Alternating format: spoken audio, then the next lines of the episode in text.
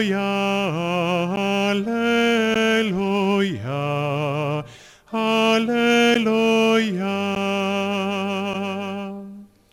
I z groba uskrsnu Gospodin, koji je za nas visio na drvetu. Alleluja, alleluja, alleluja.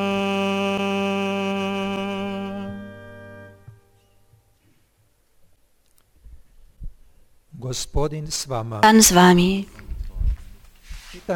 Słowa Ewangelii według świętego Jana.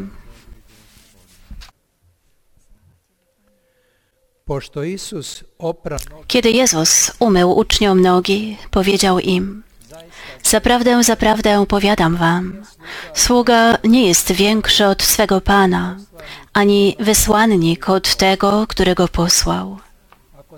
Wiedząc to, będziecie błogosławieni, gdy według tego czynić będziecie. Nie mówię o was wszystkich, ja wiem, których wybrałem. Lecz trzeba, aby się wypełniło Pismo. Kto ze mną spożywa chleb, ten podniósł na mnie swoją piętę.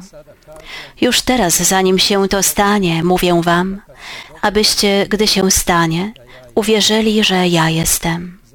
Zaprawdę, zaprawdę powiadam wam, kto przyjmuje tego, którego ja poślę, mnie przyjmuje. A kto mnie przyjmuje, przyjmuje tego, który mnie posłał. Oto słowo Pańskie.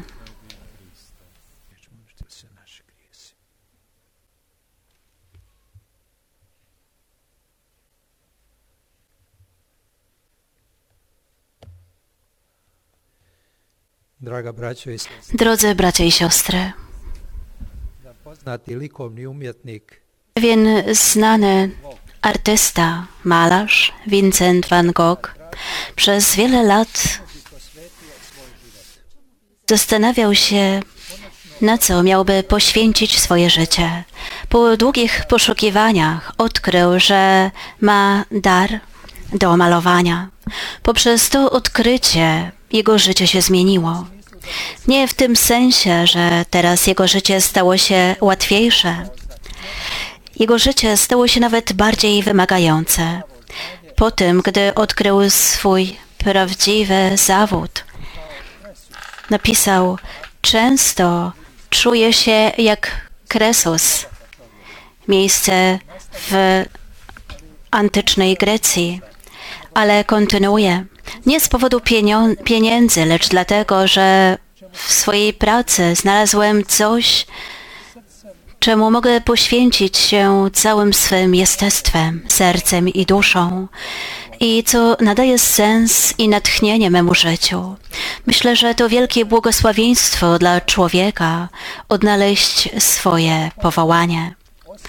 Jeżeli czasami poczuję w sobie pragnienie łatwego życia, niesiony entuzjazmem, powracam do życia z trudnościami. To nie jest droga, która prowadzi ku zgubie, wręcz przeciwnie. To silny potok, który doprowadzi mnie bezpiecznie do portu zbawienia. Bracia i siostry, wszyscy przybyliśmy na ten świat z określonymi darami. Ten, kto dał nam życie, udzielił nam różnych darów. Powinniśmy je rozpoznać, udoskonalić i wielkodusznie, z miłością, poprzez nie służyć Bogu i bliźnim. W ten sposób zrealizujemy siebie i pomożemy innym. Dlatego bardzo ważne jest, jaką drogą będziemy kroczyć w życiu, jaki zawód wybierzemy. W wyborze zawodu dobrze jest zapytać starszych, tych, którzy mają więcej doświadczenia życiowego i o których wiemy, że nas kochają, ale wybór musi być osobisty. Od właściwego wyboru zawodu, powołania zależy, jakie będzie moje życie, czy pełne sukcesu, czy porażki, czy pełne sensu, czy też chybione. Nie można powiedzieć, że lekkie życie jest jednocześnie szczęśliwe. Im większe wyzwanie w życiu, które przyjmiemy z miłością, tym nasze życie będzie bardziej szczęśliwe i spełnione. Błogosławieni ci, którzy znaleźli swoje prawdziwe powołanie, bez względu na to, jakie jest ono pod kątem spojrzenia czy też prestiżu ludzkiego. Powołanie, któremu w pełni się oddaję, uszczęśliwia mnie, a i tych, z którymi dzielę życie. Dziś jest wielu tych, którzy czują się wyczerpani, zużyci. Z pewnością jest o wiele więcej stresu, ale wyczerpanie często nie jest następstwem zbyt wielkiej pracy. Ludzie są przemęczeni, bo nie wiedzą, dlaczego czynią to, co czynią. Ludzie są w stanie zainwestować czas i siły, gdy widzą, że ich praca ma sens, że napełnia ich i jest pożyteczna dla innych. Taka praca daje człowiekowi niewiarygodną siłę i czyniona z miłością pomaga przetrwać trudności. Aleksander Sołżenicyn, pisarz znany na całym świecie, wiele lat spędził na Sybirze i tam odbywał karę przy, na przymusowej pracy. To, co dawało mu siłę, by przetrwać w tych nieludzkich warunkach, to miłość do pisania.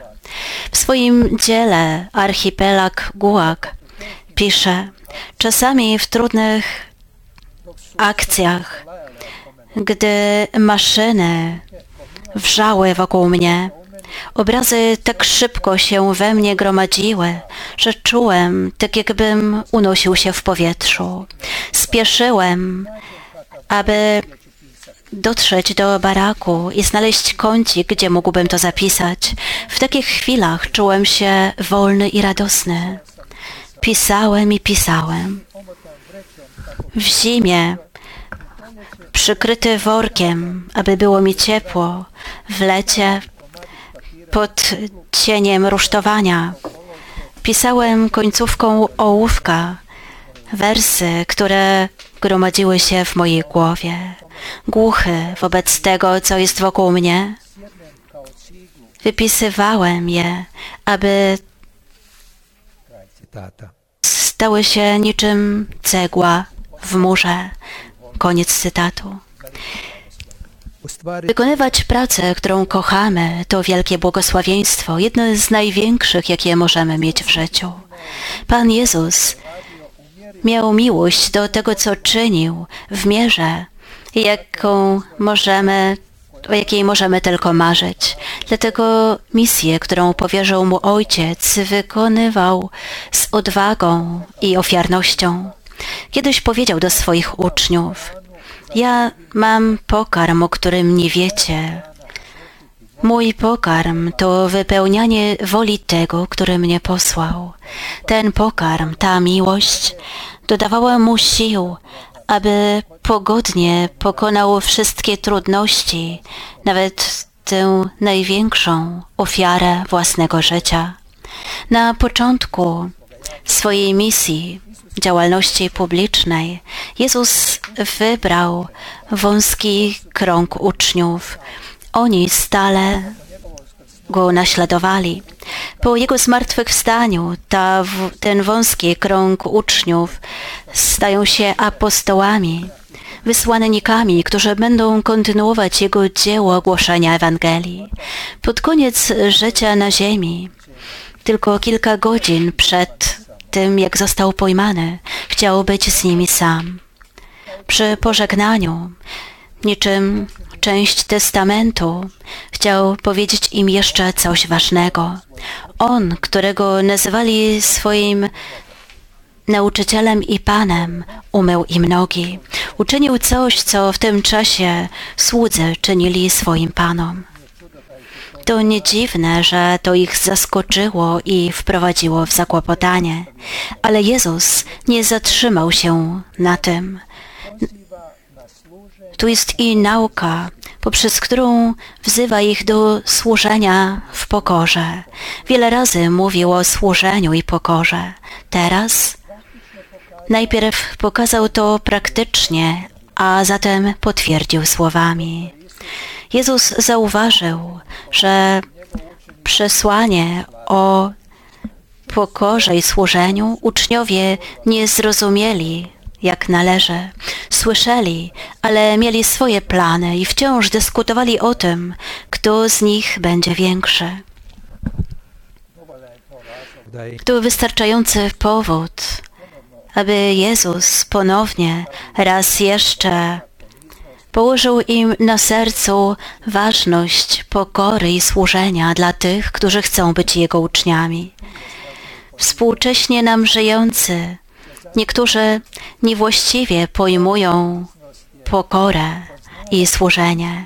Prawdziwa pokora to poznawanie prawdy o sobie, świadomość, że wszystko, czym jesteśmy i co mamy, przyjęliśmy jako dar od tego, który dał nam życie.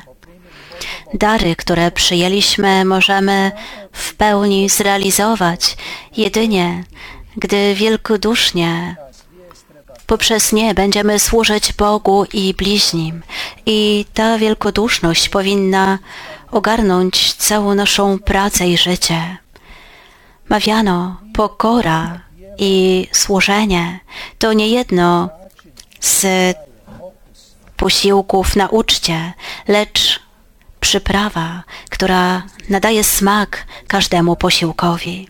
Jezus Swo- dla swoich uczniów i nas, którzy Go naśladujemy, jest wyjątkowym przykładem służenia w miłości. W tym tygodniu, po Niedzieli Dobrego Pasterza, my wierni szczególnie modlimy się o powołania duchowe.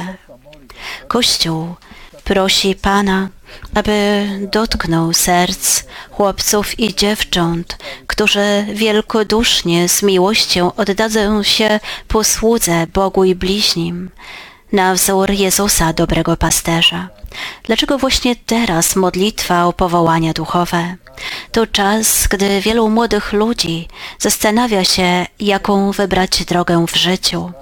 Niektórzy nie znają rzeczywistości duchowej i bodźce, by podążać tą drogą, mogą nie zauważyć. Niektórzy myślą, że to zbyt wielki ideał i że nie będą w stanie go zrealizować.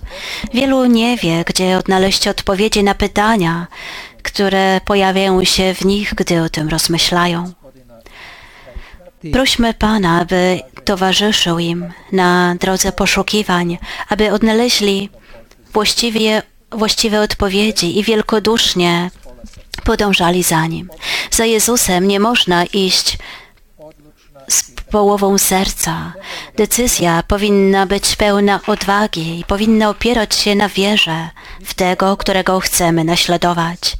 Być zwiastunem radosnej nowiny, głosicielem Ewangelii, to nie to samo, co być przewodniczącym jakiejś firmy czy przedsiębiorstwa. Tych, których Jezus posyła w swoim imieniu, czyni równym sobie. Kto ich przyjmuje, przyjmuje samego Jezusa, a kto przyjmuje Jezusa, przyjmuje Ojca w niebie, którego posłał.